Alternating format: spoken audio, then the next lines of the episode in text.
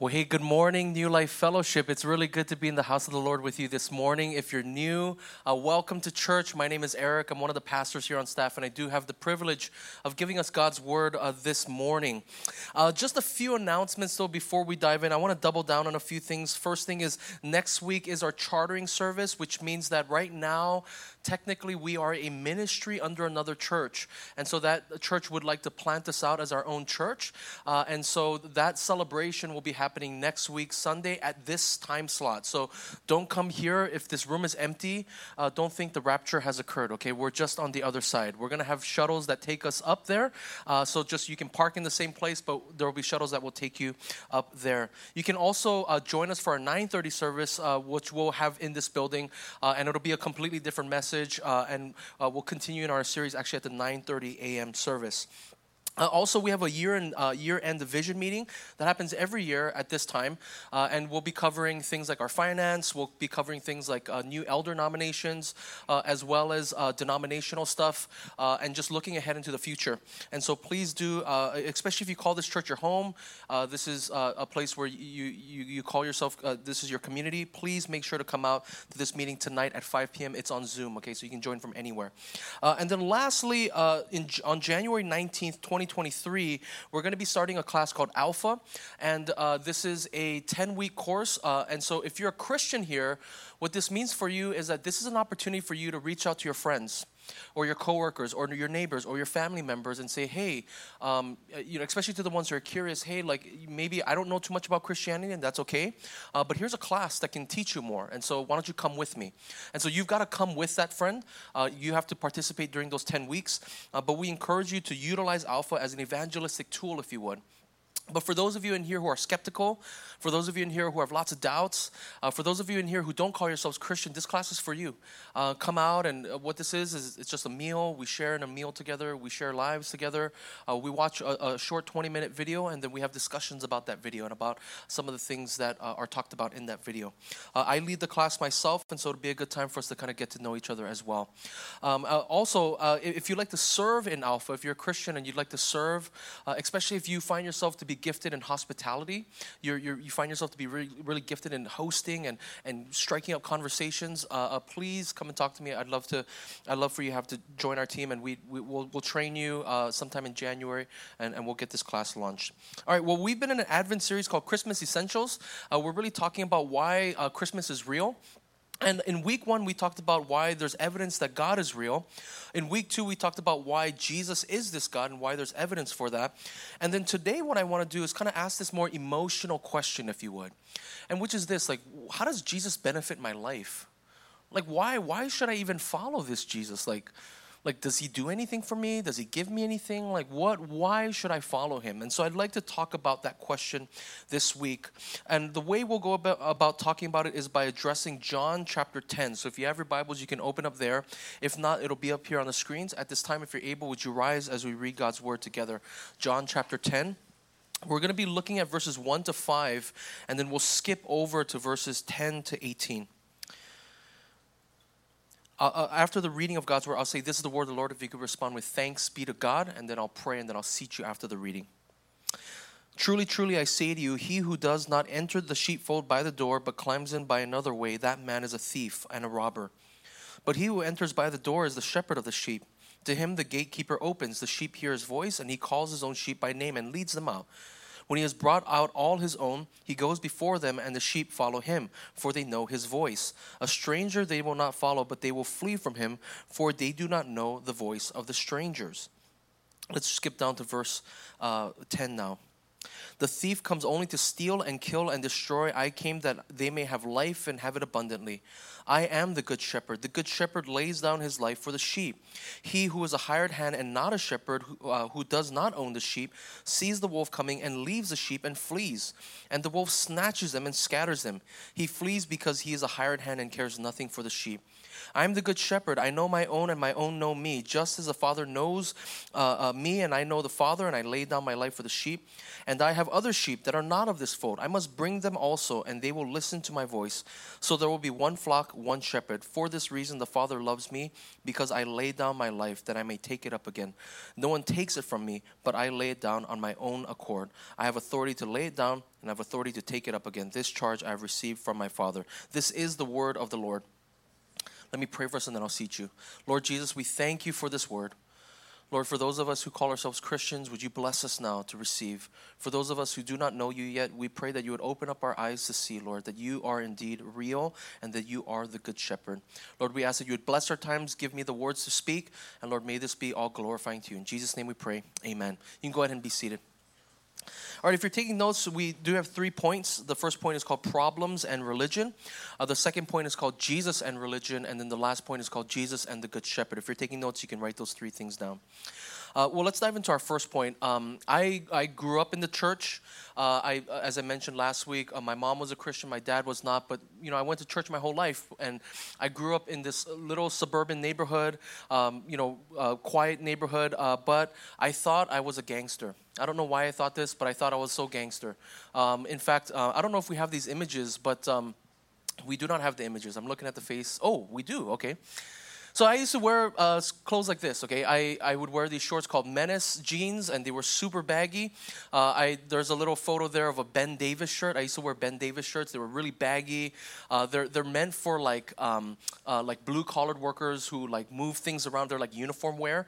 But I used to wear that, and I used to wear a backward visor, and I used to think I was so cool and gangster, and like, uh, and so I used to listen to hip hop and gangster rap and there was this band called Bone Thugs-n-Harmony, and I think I've talked about this before here, but um, but I love that band. I love them so much. In fact, there was another uh, rapper named Warren G. I used to love Warren G. My mom, who's Korean, used to call him Oren G. Um, and uh, and and I used to love their song "Regulators" with Nate Dogg. Do you guys remember this stuff? Is it thrown back? Yeah. Oh, I see some of the gangsters in the room. Yeah, I remember. Um, one day I remember uh, Bone Thugs-n-Harmony came out with a new CD and I wanted to go get it, so I went to Tower Records with my mom. I showed her where the CD is. I hold it up to her and you can see the CD there. That was a CD. And uh, you see in the little uh, left or is the right hand corner, uh, there's a little sign there that says parental advisory explicit. And my mom was like, no, I'm not buying that for you. I was like in middle school so, uh, somewhere in, in, that time. And my mom, I, I, I, looked at my mom and I said, why, why? And I was such a brat. I was such a brat. I thought I was a gangster, but I was a brat. And I was just like screaming and yelling and like, why can't you buy this for me? And she, and she, and she basically said something to this effect. She said, because you're a Christian. She said Christians fill up their minds with good things, not evil things like what they're rapping about. She's like, why is it that you can remember memorize all these rap lyrics, but you can't remember Bible verses? And I was like, because I love rap music. I don't like the Bible, right? Uh, and and and but this was this is what she was telling me. And I remember on the drive home, you know, I was like kicking and screaming, but I remember thinking this, like, I, I hate being a Christian. I, I don't want to be a Christian. Like, who would ever want to be a Christian? There's all these rules, and you have to follow these rules. And then these rules are like hard to follow, and they make your life miserable. Like, you can't do all the fun stuff. So I used to think, and I don't know if you've ever thought this way, but I used to think, you know what? Like, you know what would be the perfect life? If I could sin as much as humanly possible until I'm 85, and when I'm on my deathbed, then I repent, and then I say, Jesus, forgive me. And so I get to live heaven on earth uh, by sinning as much as I like, and then I get to live heaven in the afterlife. This was the perfect life for me. I never accomplished this because I thought, well, what if I die when I'm 40 or like, you know, 35 or like, what if I die in a sudden car accident? Then I go to hell for all of eternity. So I never went that route. I was always a good boy, but it was really because of fear. I didn't want to go to hell, really, if you, eh, you know, for me. And so I stuck it out.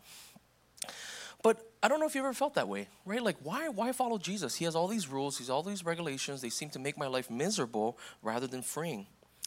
Uh, you know, uh, secondly, like maybe for some of you, you think, you know, why, why follow Jesus? He doesn't benefit me in any way. Like, if I think about my non Christian friends, if I think about people who don't really care about Jesus, like their lives are perfectly fine. It's not like they need him daily, they seem to be functioning okay. Why do I need Jesus? And then thirdly, and, and this is maybe um, uh, what, what you might be thinking as well is, you know, isn't isn't like Christianity, isn't religion like Buddhism and Hinduism and Muslim, isn't all are all religions kind of a part of the problem? Right? Because of religions, there's all these wars, there's all this chaos, there's all this stuff happening around the world, and it's because of religions. And this is really well captured in a song called Imagine by John Lennon. Um, John Lennon was a member of the Beatles, but he wrote a song uh, when he went off on his own called Imagine. And listen to the first verse of, of the song. It says this Imagine there's no heaven. It's easy, it's easy if you try. No hell below us, above us, only sky. Imagine all the people living for today. So, in other words, imagine there's no religion. There's no such, it's just skies, right? It's, there's, no, there's nothing down low, there's nothing up above, it's just sky and ground. That's it. No religion, okay? And listen to what he says here in the chorus. He says, You may say I'm a dreamer, but I'm not the only one. I hope someday you'll join us and the world will be as one. So he's saying, the perfect world would be one of peace, and this world of peace is brought about when there's no religion. Because religion is the cause of so much heartache, pain, war, uh, calamity. And to be fair to John Lennon, I actually agree with him. Uh, if you think about what he's imagining here, he's thinking about things like the Crusades, where Christians actually killed hundreds, if not thousands, of Muslims in the name of Jesus Christ. He's probably thinking of things like the Inquisition. If you don't know what the Inquisitions are, it's, it's basically when Christians forced uh, people to believe in Jesus. I mean, it spanned different continents over centuries, but at some point they would force people to believe in Jesus or they would essentially kill them. Or if there was a heretic, somebody who was not uh, believing the right things, they would kill this person. In addition, it's not just Christianity, but if you look at all the religions, let's take them one by one. For example, Hinduism. Even in India, where they are open minded, right, because they're a pantheistic religion, um, uh, Hindus persecute Muslims and Christians. This is a very well known, documented fact, especially in the northern parts of India um, uh, to, to, in these Hindu places, they have these things called anti-conversion laws, in which you cannot convert to either uh, Islam or Christianity, because to traditional Orthodox Hindus, uh, a monotheistic religion is an anathema. It's, it's heresy. It's it's blasphemy. And so they have anti-conversion laws, and they persecute Muslims and Christians in northern parts of India. If you want to learn more about it, it's actually here in this New York Times article. You can read more about uh, the, the persecution that Christians and Muslims face. Of course, in the Muslim world, it's very well documented, right? Uh, right now in Iran, uh, you know, most of you probably know about what's happening there with the human rights violations and uh, how this one Kurdish woman was beaten, arrested, and killed, uh, and, and which sparked all these protests in Iran. But on top of that, we've seen terrorist attacks by extremists. Uh, you know, we see persecution of Christians all over the Muslim world. And then even the Buddhists, right? The Buddhists are known for peace, and yet again, another article in the New York Times. It's called "We Are Why Are We Surprised When Buddhists Are Violent?" Uh, really details in depth about how Buddhists are violent all over the world. Uh, for example, in Sri Lanka, there's a, a, sect of Buddhism that's the majority of Sri Lanka, and they actively persecute some of the Hindus that live there. The, the, the, and the Hindus are the minority. Uh, in other parts of Buddhism, for example, in uh, Tibetan Buddhism, which is the sector that the Dalai Lama heads up, sort of, um, in his sector, the Dalai Lama, who's known for peace, their sector is known for actually going to other rival monasteries and burning these monasteries to the ground. And so when you look at all of this and more, I, I don't think I disagree with John Lennon very much that religion has been a part of the problem that religion has been the cause of chaos, war, destruction, violence, uh, a lot more. And in fact, Tim Keller, who's an author, pastor, and apologist, he says it like this in his book, Reason for God. He says, It is widely believed that one of the major, main barriers to world peace is religion, exactly what John Lennon is saying. And especially the major traditional religions with their exclusive claims to superiority. It may surprise a Christian minister, I agree with this. Religion, generally speaking, tends to create a slippery slope in the heart each religion informs its own followers that they have the truth, and this naturally leads them to feel superior to those with differing beliefs. Also, religion tells its followers that they are saved and connected to God by devotedly performing that truth.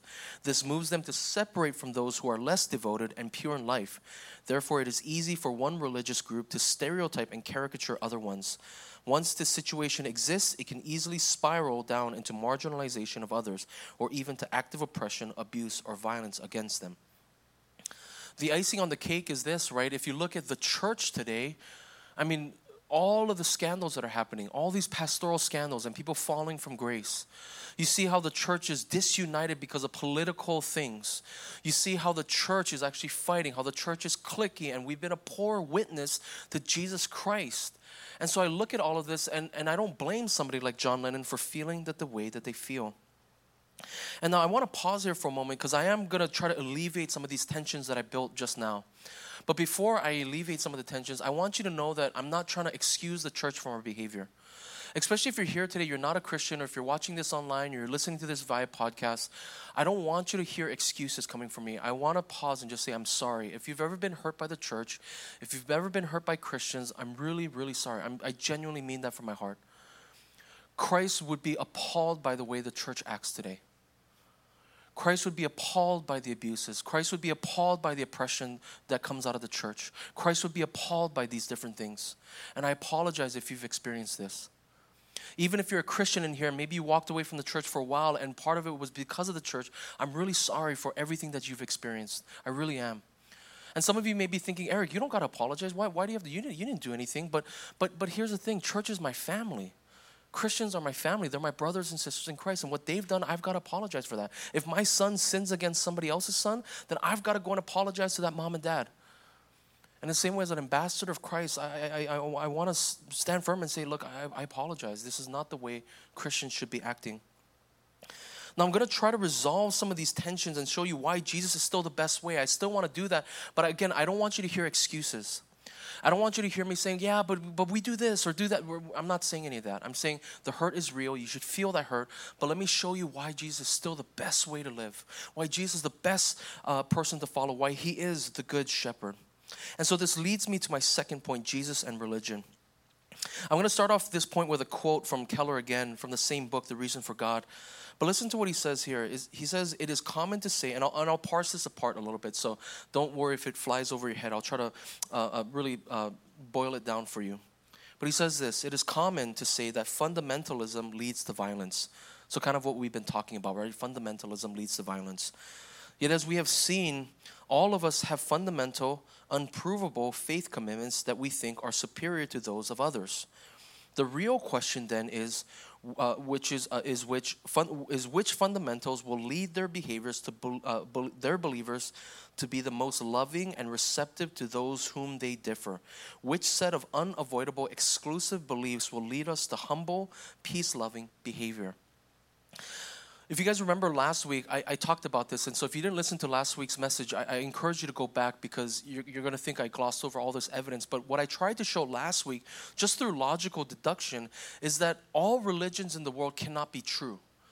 Even atheism and agnosticism are faith positions. These are faith commitments. They're, they're not provable, you know, they're not provable things. They are faith commitments, just like all the other religions of the world are. And yet there can only be one, and the reason why is because they all contradict each other. And so again, go back and listen to that. But what, what Keller is saying is this look, if, if we believe that there can only be one, the real question becomes which of the faith commitments lead to the most humble, peace loving behaviors? In its purest, orthodox, traditional form, what leads to the most loving, uh, peaceful behaviors? In other words, let me put it still a little bit more different of a way. Everybody has a shepherd in this world. Everybody has a master. You have a master, right? Whether you're Christian or non Christian, uh, whatever it is, you have a master that you follow. That master could be yourself, right? Just like Invictus says at the end of that poem, right? He says, I am the captain of my soul, the master of my faith, right? Master of my fate. And so maybe you're the master of your fate. Maybe you're the master of your soul. Or, or maybe you're a Hindu and you believe this is your God, or these are your gods, or you're a, a, Muslim and you believe Allah, right? Everybody has a God, everybody has a master, everybody has a shepherd. And so, what Keller is asking is which shepherd, which deity, which God is the best? Which one is going to produce the most loving outcomes? Because everyone has one. And so, this leads us to our passage for today. I want you to notice that Jesus identifies, it's sort of like a parable, right? Jesus identifies three characters here. He says that there's a thief and a robber, which are one character, there's the good shepherd, and then there's a hired man, okay? And we're gonna talk about all of these three characters. But let's look at the thief for now, okay? Because I think the thief and the robber don't represent what we think it does. A lot of Christians, when they read this, they think thief and robber means Satan. It doesn't mean Satan, okay? Let's look here. Uh, uh, actually, I don't know what verse this is, but it'll be up here on the screens for you, okay? Truly, truly, I say to you, he who does not enter the sheepfold by the door, but climbs in by another way, that man is a thief and a robber, okay? Now, I want you to hear what Jesus is saying. He has to tell the people what the thief looks like. In other words, he's saying, look, the thief kind of looks like me, so you've got to discern what this thief actually, who he is. And so I'm going to tell you how to discern what he looks like because he kind of looks like me a little bit. He kind of looks like the shepherd. Again, look at verse 5 here. He says, A stranger they will not follow. So he's talking about the thief and the robber again. But they will flee from him, for they do not know the voice of the strangers, right? So, in other words, he's saying, again, look, the, the, the, the, this thief and this robber sort of looks like the shepherd. So I'm telling you how to discern who the shepherd is and who is not the shepherd, because the thief looks very much like the shepherd. And yet, he says, the thief and the robber steal, they kill and destroy, but the good shepherd calls, invites, leads them to life and life abundant. And I think what Jesus here is pointing out, the thief and the robber, is really this thief and the robber is religion. And I'm going to talk about religion in a very specific way now. So I, I, don't want you to think that I'm talking about all religions, including Christianity, but I'm using religion in the sense that if you have to do X behaviors, in order to get the divine to do something for you, to bless you, to give you eternal life, or right to reach heaven itself, right, nirvana, uh, right. But every religion of the world essentially claims this: you have to do X behaviors, the law. You have to do the law in order for the God to love you, in order for the God to accept you, in order to get the blessings, in order to make it to heaven. You have to do these kinds of laws. And to this, Jesus says, it's like a thief and a robber. It steals, it kills, and destroys. And so I would think that even Jesus agrees that religions lead to killing, stealing, and destroying. See, right before this passage, it's really interesting.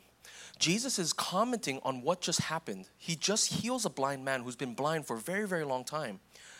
And in, sense, in essence, what happens is Jesus heals on this thing called the Sabbath. And on the Sabbath, you're supposed to rest. You're not supposed to do any work. You're not supposed to heal. You're not supposed to do any of these things. You're just supposed to kind of stay still and do nothing all day. And yet Jesus heals this man on the Sabbath. And what the Pharisees, who are the religious leaders of the day, and again, I'm using that purposefully, they're the religious leaders of the day. What they do is they hunt this man down and they basically curse him. And they're like, Who, did, who healed you? Who did this? What happened? And they go to, they confront you. They're trying to get Jesus, right? They're trying to confront him because they're like, Who healed on the Sabbath? You broke the laws. But do you understand? John the Apostle is trying to bring this out through his gospel. He's trying to say, look, do you understand that this guy was just healed and you guys care more about the law? Do you understand that Jesus just gave this guy sight? Can we celebrate for a moment? Or are you guys so locked up in your laws that you missed the point? Let, let me put it like this there was a guy at one of my uh, previous churches, he used to come every single Sunday to church hung over from the night before. He used to come in wearing big sunglasses. I still remember his name. His name is Alex. Alex used to come in sunglasses, sit through service sunglasses. And I was like, what is he doing? And then one day I saw him take off his sunglasses, lower it down, and then his eyes were bloodshot. And I understood why he was wearing sunglasses because he partied the night before. Been drinking, smoking, all sorts of things, staying up late, right? Comes to church the next day drunk, hungover. And people used to look at me and say, hey, why is he coming to church? Doesn't he know? You're not supposed to come to drunk, uh, church hungover? Don't you know? But what people didn't know is that this guy had been away from the church for 15 years. He'd been hurt by the church. He walked away from the church, and finally he found a community, and he found a, a, a community where he felt like, man, I, I can actually re, re-engage Christ again. And instead of celebrating, instead of saying, wow, look, you're coming back to church, praise God, hallelujah. This guy who was far is now close. This guy who was lost has now been found. The church was like, hey, why is he doing that? Judgmental because he didn't fulfill the laws required. And this is what Jesus is critiquing. He's critiquing religion. He says it kind of looks like the shepherd because look, it yeah, it produces some good outcomes. It produces some good behaviors, but it's not the shepherd. I'm telling you, it's coming in through a different way. But Jesus says this, I am the good shepherd. Religions say you got to do X work in order to achieve this, but I say I lay down my life for the sheep. I lay down my life. Like, I don't abandon my sheep. I don't tell them to do a bunch of good works first. I lay down my life for the sheep. I lay it down on my own accord, on my own authority. I take it back up again if I want to. I do what I want to do, but I lay down my life for my sheep. I love them before they've done anything. And the book of Romans talks a, a lot about this that while we were yet sinners, while we were not doing the right things, while we were still in our sins, in the wrath of God, Christ Jesus came and He laid down His life for us because He loves us. And He says, if you're looking for true love, if you're looking for true acceptance, He says, the other world religions cannot give you this. They demand obedience first and then you can get love. That's called conditional. That's not love, that's earning something. But true love, we know, is never earned. True love is given freely. And Christ says, I'm the good shepherd. I lay down my life for the sheep.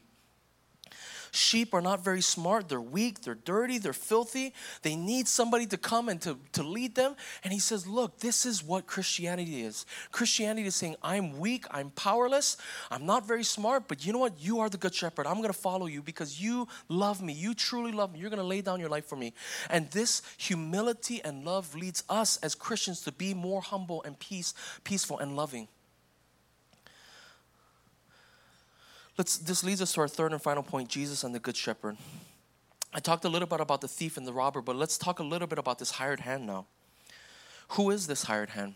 And to be very to be very short about this, let's just read verse 12 and then I'll talk a little bit about this. He who is a hired hand and not a shepherd, who does not own the sheep, sees the wolf coming and leaves the sheep and, and flees, and the wolf snatches them and scatters them.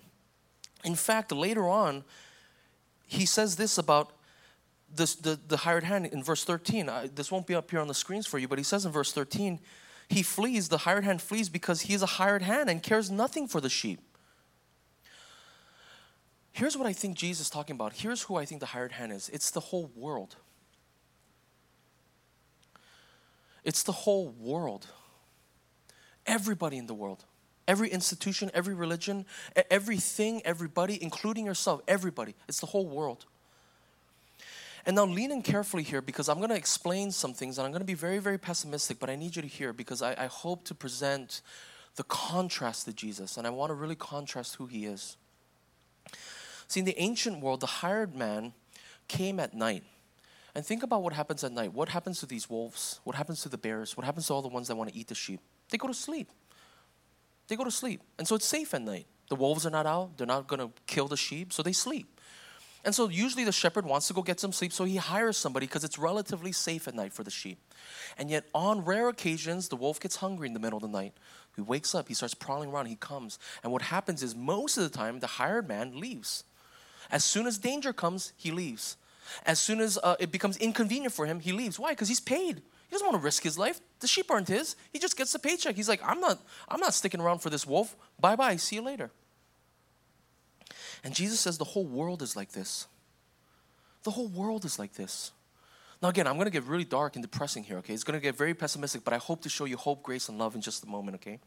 I want you to think about this truth. The world will abandon you when things get tough. Look, if you're older than five years old, you already know this. The world is not a nice, cuddly place. It's a doggy dog world. You think the company that you work for loves you and accepts you just for who you are? Fail the company. Lose them a million dollars and see if they still love you. I know that sounds, Eric, why you gotta be so dark, bro? Like, because it's true. You think your coworkers will be there for you through thick and thin? Try sinning against them again and again and again. You think your friends got your back? Hey, I, I, need a place to stay. Can I stay at your house? Oh, yeah, sure, come on over. Five years later, do you think they'll be like, yeah, come on, stay at my house for five years? They'll kick you out after month one because you've overstayed your welcome. I know it's dark, it's depressing, it's pessimistic. I told you it's going to get really dark here. Look, in 2010, you guys remember this, right? Bruno Mars stunned the world with his release of this song, Just the Way You Are. You guys remember that? You guys know. I know you listen to Bruno Mars. Come on. Don't try to act like you're good Christians. what do he say in this song? He says, When I see your face, there's not a thing that I would change. Because, girl, you're amazing just the way you are. And when you smile, the whole world stops and stares for a while. Because, girl, you're amazing just the way you are. We wish this song were true. I wish this song were true, but it's not true. Here's the reality Will Bruno Mars love this woman when she's being stubborn and needy? Mm-mm. I, I see the, the guy's head shaking. Mm-mm, no. Will he love her just the way she is when he finds out that she wants to parent this way and you want to parent this way and it starts to brew conflict and you're like, you're a result of your parents' poor parenting. That's why you want to parent this way.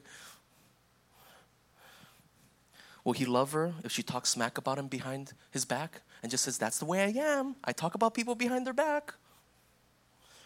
Will he love her when she cheats on him? She sleeps with somebody else. And she says, just the way I am. You got to accept me. No. Bruno Mars is to run for the hills. Here's what I'm getting at every organization, every person, every institution, every religion, every master, every shepherd out there on planet Earth, they will be with you when things are comfortable, when things are pleasant, when there aren't any dangerous things around. But as soon as things get inconvenient for them, they will run for the hills. As long as you do the right behaviors, they will love you, they will receive you.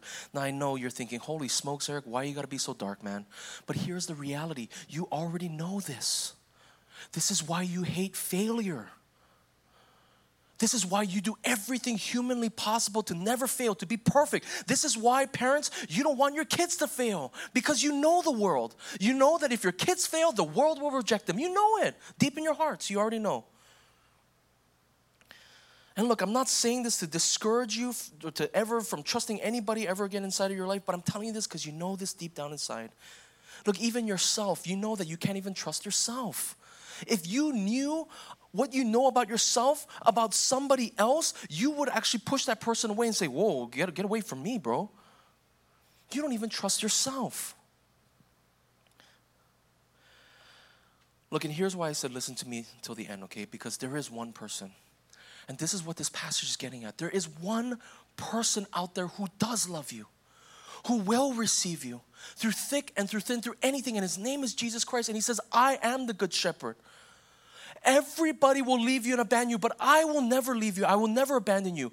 Try to overstay your welcome. My pleasure. Come in.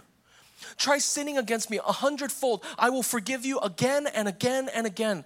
Try and cheat on me, which is what the book of Hosea is all about. About the people of Israel, the bride of Christ, sinning and sinning and cheating and going to other idols of the world. And he says, Come back in, come back in. I love you. Christ says, I will never abandon you. I will never leave you. There's nothing you could ever do to separate from my love. There's nothing on planet Earth. The Apostle Paul reiterates this in Romans chapter 8. He says this Who shall separate us from the love of Christ? What? What on planet Earth could separate us?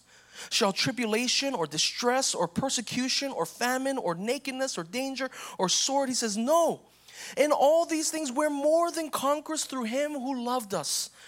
For I am sure that neither death nor life, nor angels nor rulers, nor things present nor things to come, nor powers, nor height, nor depth, nor anything else in all of creation will be able to separate us from the love of God in Christ Jesus our Lord. Jesus, I'm the good shepherd. I'm going to lay down my life for you. I will never abandon you. In fact, when things come your way to kill you and attack you and to steal from you, I will lay down my life. I am the good shepherd. Look, every master on planet Earth will say, Come follow me. Look, look, look, come do X behavior and then I'll love you. But do you know what this produces in us? This produces fear and insecurity. This produces pride in some of us. And do you know what pride and insecurity produce in people when it starts off that way? It produces people who are insecure, afraid, and prideful. This is why every religion on planet Earth can only produce prideful, fearful people, which is why religions produce violence. Because every religion says, obey this, and then this will happen to you. It's out of fear and pride that drive every other religion in the world. And if every other religion in the world is driven by fear or pride, it will de- develop people who are fearful and prideful because they say, Look at what I've done. I've, I've done enough to, to, to, to, to worthy myself of the divine. Or they'll say, Did I do enough? Did I do enough yet? Huh? Am I perfect enough? Am I good enough yet? But yet, Christianity, the Good Shepherd says, Look, I, I love you. I love you no matter what.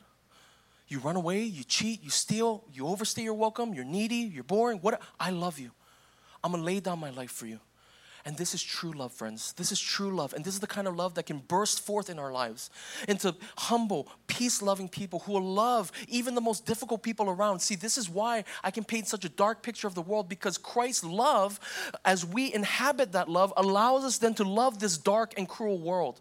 This love that we receive from Christ allows us to be light shining in the darkest of places because we have received the thing that every human wants, which is love, which is acceptance and this produces joy and peace and hope that no, no one on planet Earth has ever experienced. What will produce the most humble, loving, peaceful people? What truth claim? And I want to say Christianity is that Jesus Christ, following after him, will produce the most humble, loving, peaceful people on planet Earth. I started off by talking about John Lennon's song Imagine, which was a dream of his. And ironically, eight years before John Lennon wrote his song, there was another man who wrote something about his dreams. And his name was Martin Luther King Jr. And he wrote a dream that he had. And this dream was not fueled by atheism, but it was a dream fueled by Christ Himself. I want you to listen to his dream. He says, I have a dream that one day this nation will rise up and live out the true meaning of its creed. We hold these truths to be self evident that all men are created equal. I have a dream that one day on the red hills of Georgia, the sons of former slaves and the sons of former slave owners will be able to sit down together at the table of brotherhood. I have a dream that my four little children will one day live in a nation where they will not be judged by the color of their skin, but by the content of their character. I have a dream today. And listen to this part. Look at how his dream is, is, is, is really motivated by. I have a dream that one day every valley shall be exalted, and every hill and mountain shall be made low. The rough places will be made plain, and the crooked places will be made straight, and the glory of the Lord shall be revealed, and all flesh shall see it together. He's talking about Isaiah 40, which is fulfilled in Christmas when Jesus Christ came. He's saying Jesus Christ is going to produce this dream of peace, of love, of unity, of sacrifice, where people of different colors, of people of different diversity, people of different backgrounds. Why? Because Christians are the ones who can love anybody and everyone, whether you differ in our beliefs, whether you differ in your political agenda, whatever you might be, whatever whatever thing you believe, Christians can love anyone and everyone because we've received true love. And although Christians have been a part of the problem, we have seen so much good come out of Christianity, friends. The civil rights movement, as I just mentioned, came out of Christianity. But I mentioned this last week, but there was a book written by a guy named Rodney Stark. He passed away just this July. And he worked at the University of Washington for 32 years as a sociology professor of comparative religion. He transferred over to Baylor University and did the rest of his work there. He, he died at the ripe old age of 88. But when he wrote this book, he was not a Christian. But at the end of his life, he became a Christian. And partly it was because of his research. But he was interested in this question of how did a little tiny mustard seed religion become a humongous tree? Like, I've, I've said this over and over again, but think about Christianity, right? Judaism was the smallest religion within Rome. And out of Judaism, there were different sectors within Judaism. Just like we have Presbyterians and Methodists, there were different sectors. There were the Zealots, there were the, uh, uh, the Pharisees, there were the Sadducees, there were all these different sectors. And one, the smallest sector within Judaism was Christianity. It was the smallest, and yet this smallest religion became the worldwide religion it is today. And he charts why. And let me be very simple and plain about this. The, the summary is this Christians offered life and life abundant. Christians lived so differently, so radically, so lovingly that people were attracted to it. They saw, oh my goodness, Jesus actually does benefit your life. Oh my goodness, look at the joy that you have. They Christians, early Christians had joy in the face of incredible sorrow. Christians had love in the face of incredible hatred. I mean, people were killing Christians and they were blessing these people as they were martyred. They, they had peace in the midst of world ending chaos as the Roman government tried to unearth all of Christianity. And they had hope in the midst of the darkest despair. And he says, This is the reason why people were drawn to Christianity. This is why they were drawn to Christ. And as I said before, if you're not a Christian, I'm so glad that you're here with us today. I really am. I'm so glad. If you're tuning online, I'm so glad that you're here with us today. The church may have hurt you. You may have looked and observed how Christians behave, and again, I'm very, very sorry. But here, look, I again, I don't want you to hear an excuse, but try to think about it like this, okay? Any tool in the world can be used as a club, could it, can it not? I'll give you an example, right? When I was a young kid, my older brother took an umbrella and he poked me in the eye with it, and I had to go to the emergency room. I'll tell you what, that umbrella wasn't evil. My brother was evil, okay? Anybody can take Christianity and club somebody over the head with it. It doesn't make Christianity bad, it makes the person behind it bad. And look, if you did face this kind of evil from Christians, if you did face this kind of evil from the church, I apologize once again. But I want you to I want you to take a look not at the broken church, not at the broken bride of Christ, but I want you to look at the good shepherd right now. I want to turn your gaze and your attention towards him. And I want you to know this, he will never leave you. He will never abandon you, but rather he died in your place. Because think about this, I said this, right? The world is a dark place and guess what? You've contributed to that dark place. You have, and come on, let's just be honest here for a second. You've contributed to it. And yet, Jesus Christ, what he does is he dies in your place. You deserved punishment because of that. And Jesus says, Look, I'm going to die in your place. There was a punishment that was required in order for there to be justice, and I'm going to take your place. I'm going to die in your place so that you can have a real relationship with the divine, with God Himself. I want to invite you. I want to invite you to, to pray and to receive this Christ. And if you want to do that today, just simply listen to the prayer that I'm going to pray and pray along with me. If you've been doubting Christ for a long time, or if you've walked away from the church, pray this prayer with me and just receive Him today. Because here's the thing Christ will never force you to love Him. We all know what that is, right? When you try to force somebody to love you, it's called abuse. Any man or woman who tries to force another man or woman to love them, that's called abuse. And Christ says, I'm not going to abuse you. I'm going to give you my life, and you can take it or you can leave it. You can receive it or you can leave it. It's okay, it's up to you. And today I want to invite you to receive it. He's given it to you, He's given it to you freely, and all it takes is for you to say, I believe and I trust. As I mentioned, I'm going to pray a prayer. Just pray it along with me. But if you do receive Christ today, please come and see me. Please come and see me. Don't be shy. We'll have prayer teams on the left and the right. I'd love to pray for you. I'll be out there praying. But also, if you're just too shy, email us. It's a great way. We have technology. Praise God for technology. Just email us.